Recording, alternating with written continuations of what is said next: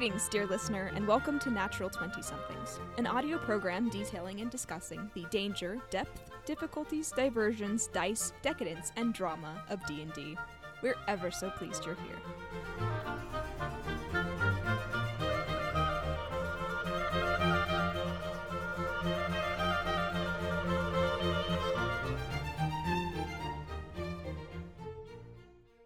Hello and welcome back to Natural twenty-somethings. I'm Olivia. And I am Laurel. And today we're tackling a topic that I think will make all the tiefling mains very happy. And that is discovering a character's sexuality. Now, uh, we all know the D and D community is host to pretty much every flavor of queer under the sun. Indeed. In terms of players. But the Player's Handbook actually does do a pretty decent job of uh, talking about what this means for character and character creation specifically. So this is what it says. Think about how your character does or does not conform to the broader culture's expectations of sex, gender, and sexual behavior. You don't need to be confined to binary notions of sex and gender. Likewise, your character's sexual orientation is for you to decide. So to start this discussion off, Laurel, how do you determine a character's uh, sexuality or sexual identity when you start to create a character? You know, the question of the day. I, this is funny because I think that this has developed for me over the course of time that I've played D and D. Like, I, I put very little thought into my first character ever, aka World's Horniest Bard, um, who was just, he just came out of the box pansexual. There was nothing I could do about that. He's just like that. Um, but my second character, and this, this was a story that I was excited to tell. When we decided on this topic, uh, my second character, I went into it and he went into it. We both were just like, "You're straight." And then through the course of the campaign, um, he had a very, a very lovely little gay awakening. And um, by the end of that campaign, I was like, "This bitch is gay!" Like, I, I couldn't believe it. I had no idea. By Jove, this bitch is gay. Exactly. And the thing that was so funny about it was that it was like, this came about through him like literally kissing a female N P C and then not liking it very much, like at all, and then meeting another paladin who was gay and like had this like very lovely relationship. And I just remember him be- in my head being like, that's possible? You can like men? Maybe I like men. Like, that was just this thing. And by the by the end of it, it was like, yeah, this is this is who he is. But moving beyond these first two characters who sort of, you know, had very different experiences, I do, it's something that I think about now when I am sitting down to create a character, but I am a lot more detailed now than I was in the past. I, I don't know that I answered the question, but I am curious to hear your thoughts on this. I feel like there are some characters that I create that are just, they just are. Like you said, you know, your bard just came out of the box pansexual. And like, I just find it really fascinating because, you know, I personally, part of my belief system, I don't believe anybody I don't believe in, you know, born this way kind of uh, view. I believe that, you know, people discover and change and morph and, you know, there's not any one way to be. Yeah, it's fluid. Yeah, no, it's totally fluid. And I think the really interesting thing is that some people are just, some characters, I slipped up and called them people. They are people. They're people to me. Freudian slip there. Um, some characters are really, I'm like, you're a lesbian. There is no other way that you can be. And it's just like, I cannot conceive of you as liking men in any capacity. And then some characters I'm like, oh, I think you're asexual. No, you're into women. No, you're into both.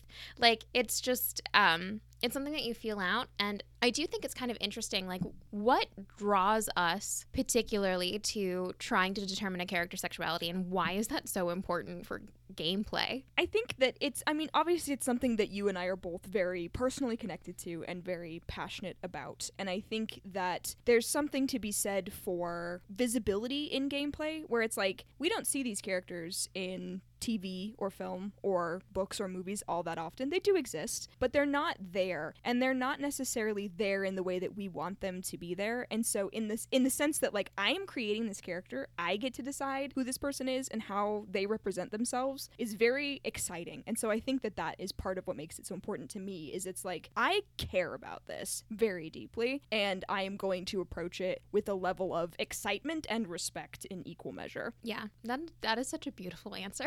Thank you. Well, yeah, and representation matters. There's a reason we want to see these kinds of characters.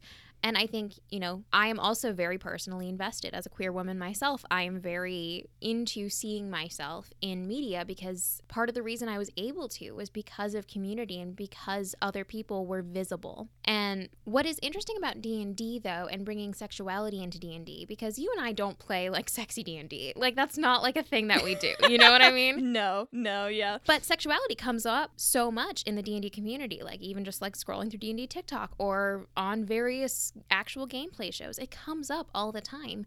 And I was thinking about why this is important. Honestly, I think it's important because it's not. Because there's a way in D and D where sexuality feels normal. It's like in real life where it's just like, it's just in the background. Just because it's mentioned doesn't mean it's gonna come to anything. And oddly enough, that means more than, you know, waiting for, you know, the sort of Damocles bury your gaze to drop. Yeah, yeah, absolutely. The sword of bury your gaze. I agree. I think that there is this, like, level of safety that comes with that, too, where, like, in these worlds, at least the ones that you and I are playing in, I, I can't say that this is true for every table, but, like, things like being discriminated against for being bisexual or gay or pansexual or trans or queer in any fashion don't exist in these worlds. Your character can be gay, and because they're safe, it and it doesn't matter, and it is just sort of this thing running in the background, like this is one piece of this character. It does not define them totally and completely because they can just exist. And it's like, it's so refreshing to just allow them to exist and be at peace with that and not have to deal with all of these like social repercussions for identifying a certain way. Absolutely. And you know, that comes back to a lot of themes that we are already starting to tease out, uh, even in like what, three, four episodes, that these things matter, that what you do in D and D play pretend world, it can matter or not matter as much as you want, but it has real impact. And it's such a wonderful space to explore a lot of these ideas. And I know personally my own journey with sexuality is very much in um, uh, constantly morphing and changing, but it is really interesting to see that happening for characters. So you've sort of talked about this a little bit, but do you uh, develop or change ideas about sexuality in gameplay? Like, in the middle of a game, in character? Um, I I can say solidly yes. Like there there is a, a particular character who when I when I made him, I was like, this this is a gay man. I was dead sure of that. And then as I played him, I was like, I don't, I don't, that doesn't feel right. And I didn't have any reason to feel that way outside of just like getting to know him in gameplay and seeing how he interacted in the world. It just shifted. And he is now married to a woman and expecting a child. And is very, very straight. And that was unusual for me. Like having a character who is straight, like strictly homosexual, not... Freudian slip. Strictly heterosexual was really unusual for me to have one of those, and he was sort of my first. Yeah. But um, that came about because I it didn't feel right to put a specific label on him. Um, alternatively, I have another character who there is not one single label that fits him at all, like sexuality or gender related. He just they have you read that book? It's called like You Are Special, and it's about like people put dots or stars on you if you do a good job or a bad job. They're like puppets. Do you know this, or is this some weird Utah thing? I have no idea. This sounds like a Black Mirror episode, but keep going. They're like these little puppet people, and um, you stick stickers on them, and there's this one puppet whose stickers don't stick to her, and it's because um, she has like a sense of self-worth and she doesn't need validation from the other puppets. Um, and that's kind of like how I envision this character is like trying to put a label on him is like trying to stick a sticker on the puppet that stickers don't stick to. This, this is a wild metaphor. But, like, I, I had I even had a conversation, like, with the D M at this table where he was like, is this character gay? And I was like, no. And he's like, well, is he pansexual? And I was like, no. And he was like, well, what is he? And I was like, he's not anything. Like, his society that he came from didn't have a concept of sex or gender the same way that we do. And so the framework of trying to be, like, to apply that to him just didn't happen. And that was something that developed over a long course of that campaign where I, like, slowly had this world that just built for him in the background of my mind where I was like, like, no, this is just who he is. But have you, like, have you experienced anything of like that with your characters? I don't know. I don't know if I've made enough of them yet. Mm. I mean, there have certainly been points of time, and I've alluded this to this before, but, like, there's this one specific character where when I made her, I didn't have any sexuality in mind. There was no, like, romantic interest that I built into her backstory at all. And so I was going through, I was like, oh, I think she might be ace. Like, there's no nobody around that she seems to be attracted to. And then she encounters one person. And it's this, like, you know, please step on me, woman. And I love it. And then she was like, oh. And I was like, oh, I guess she's gay. And then I was like, you know, like, then there was another character that got introduced. And magically, he's very attractive. Oh, the, the the web that is being woven right now. Right. And then she was like, oh, shit, I guess I'm also attracted to men. Like, that just, for some reason, just clicked in her head. I was just like, oh, I could be attracted to anyone. Whatever. Now she's bi. Just, like, casually. But the really interesting thing about that character for me is that I remember going into it and, like, really pushing back against her being gay. And I was just like, no, this doesn't, I don't want her to be this. Yeah. And part of that, you know, was me grappling with my own sexuality at the time, being being scared that I was gay, um, or scared that I wasn't bisexual enough.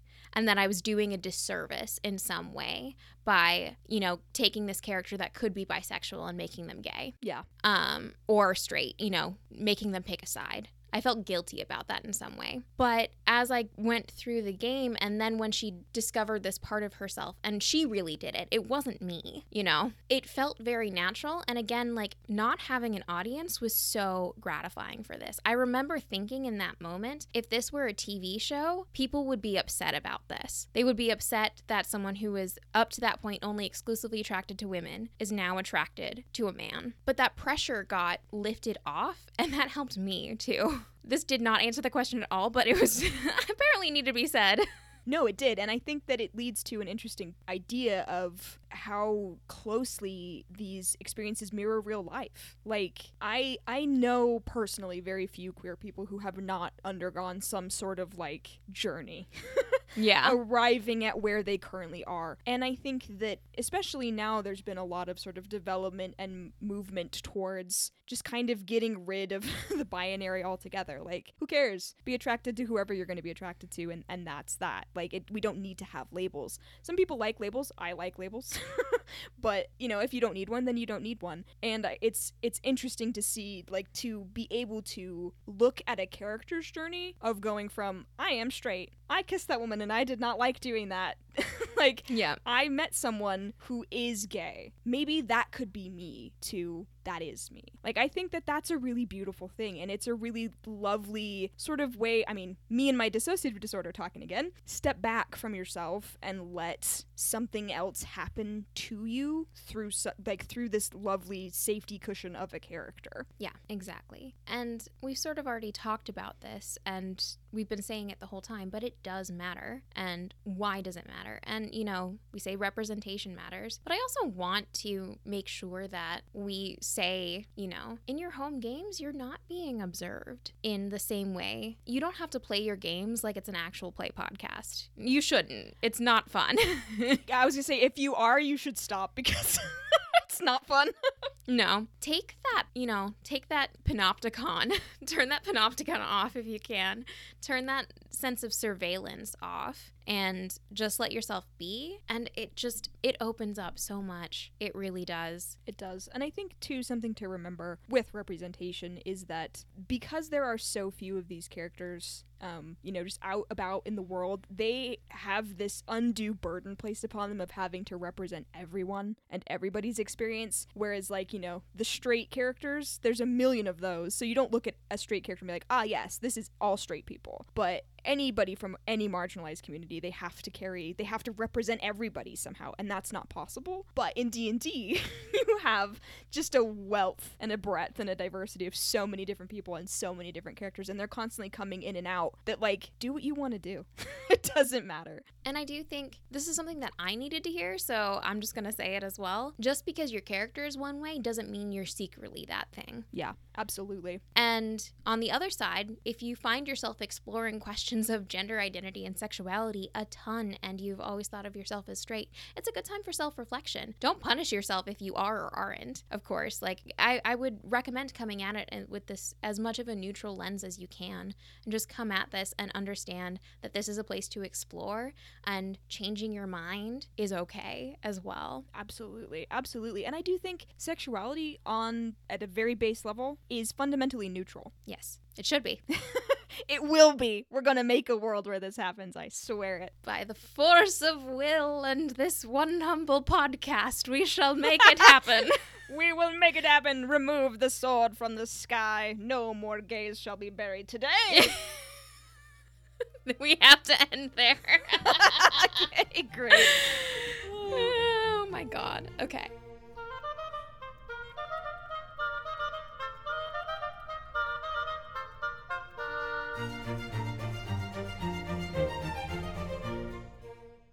Whether you want it or not, some unsolicited advice. All right, unsolicited advice. This is just our, our lifeblood and our livelihood. Here's the question for today. What can we do to get comfortable using or abandoning character voices? Um, well, practice. I think is that's the number one thing. But also, like, I love the idea that this is D and D. It's a fantasy world. If somebody's just like, your Australian accent doesn't sound Australian, you're like, that's because there's no Australia here. A hundred percent. I think with, with character voices, it's just a matter of, like, being comfortable, being uncomfortable. Because it's it's wicked uncomfortable. Like, it's it's... It's wicked uncomfortable as a player, and it's wicked uncomfortable as a D M. And I think that there's an, an extra amount of pressure on D Ms because you have, like, a, a bajillion N P Cs that you have to differentiate. And it's just sort of this, like, unspoken expectation, I think, that people have of D Ms, where they're like, why aren't you doing the silly voices? Why aren't you doing them? You know? And I don't... I don't think that they're necessary. I really, truly don't. I think that there are other ways to differentiate characters, and if you are just so wildly uncomfortable doing character voices, you don't have to. Like, feel free to chuck it out the window. But I will say that if you want to get good at them, the only way to do that is by doing it, which is, you know, the unfortunate rule of the universe. If you want to get good at something, practice. Yeah. And just be silly. You're in a play space. But pro tip. Just practice it alone in your room, your car. Your car is such a good place to practice character voices. The car is a great place. I yeah, I do that constantly. You cannot be walked in on, overheard. Just just go for it. And if somebody in the car next to you looks over and sees you talking to yourself, they don't know that you're talking to yourself. They just think you have Bluetooth on. Exactly. You, you they don't know that you're practicing your, you know, strange British accent for your fearbolg. You're fine. You know, they don't know that you're monologuing to yourself in whatever character voice. And, you know, think about, too, uh, some character voices fit certain characters and some don't. Just be ready to, you know, let that go and experiment. It's okay if your accent wanders, especially for the first few sessions. Oh, one hundred percent. And, like, I, I am, I, I was going to say queen of the wandering accent. I don't know that that's necessarily true. I do like to think of myself as someone who is, like, reasonably decent at character voices. But, like, we just started this new campaign, and there's so many N P Cs. And all of them have different voices, and I legit, I was just like, the whole session, that first session, because I just, I couldn't get them out. But this is the thing, is that it's like, we're all gonna be bad at it at some point. Even those of us who are good at it are gonna be bad at it. Like, we're gonna mess up, and that's fine. Comfort is a matter of exposure, I think. Mm-hmm. Absolutely.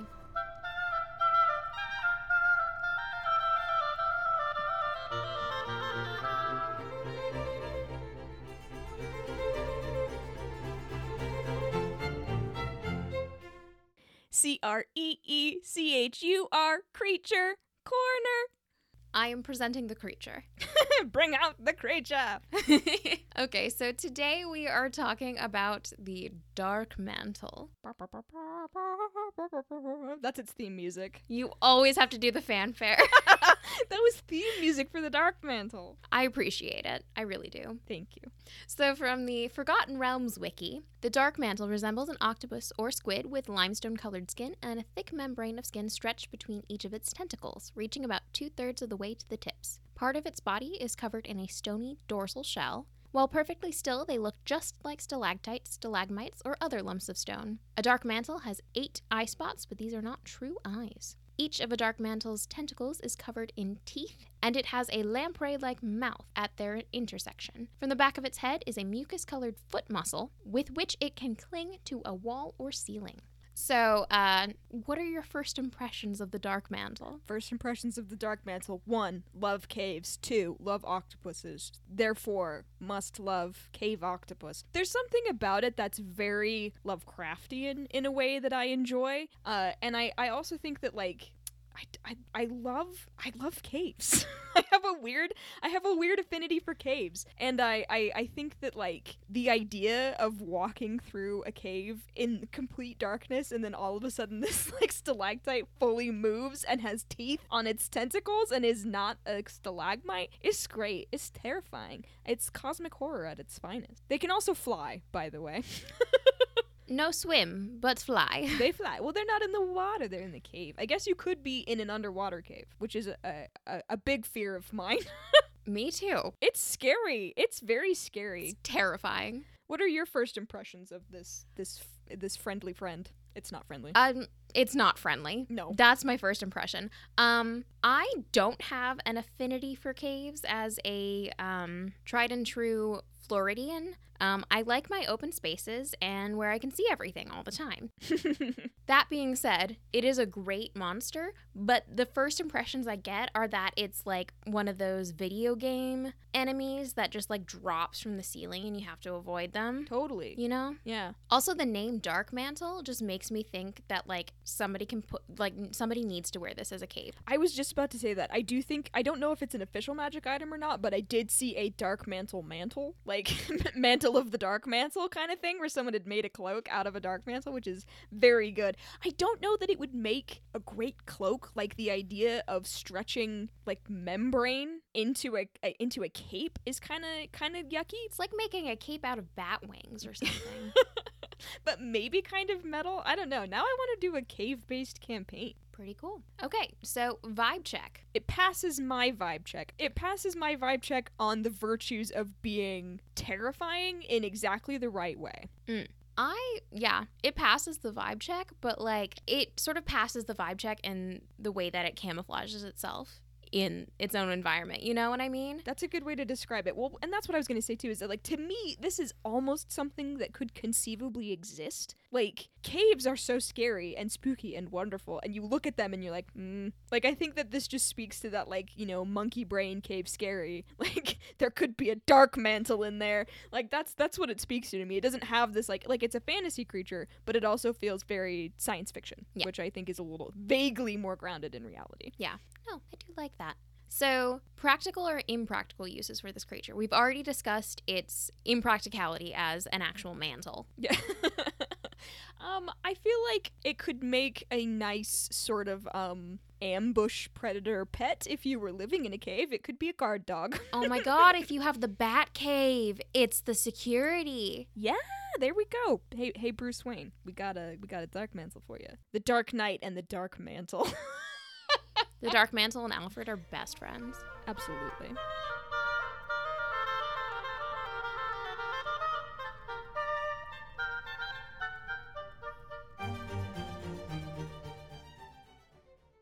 Laurel, would you like to bring up your show and tell?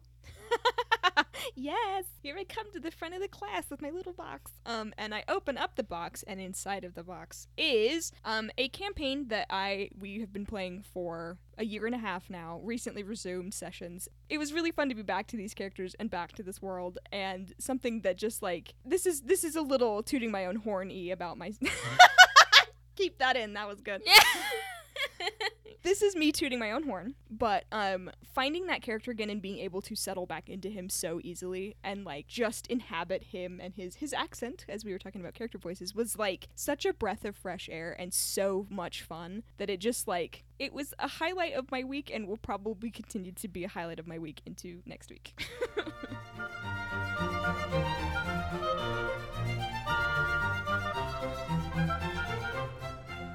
Thank you, dear listener, for lending your ears. May the stories you tell be grand and humble in equal measure. May the characters you meet be brimming with adventure. And may the chances you take lead to some natural twenties.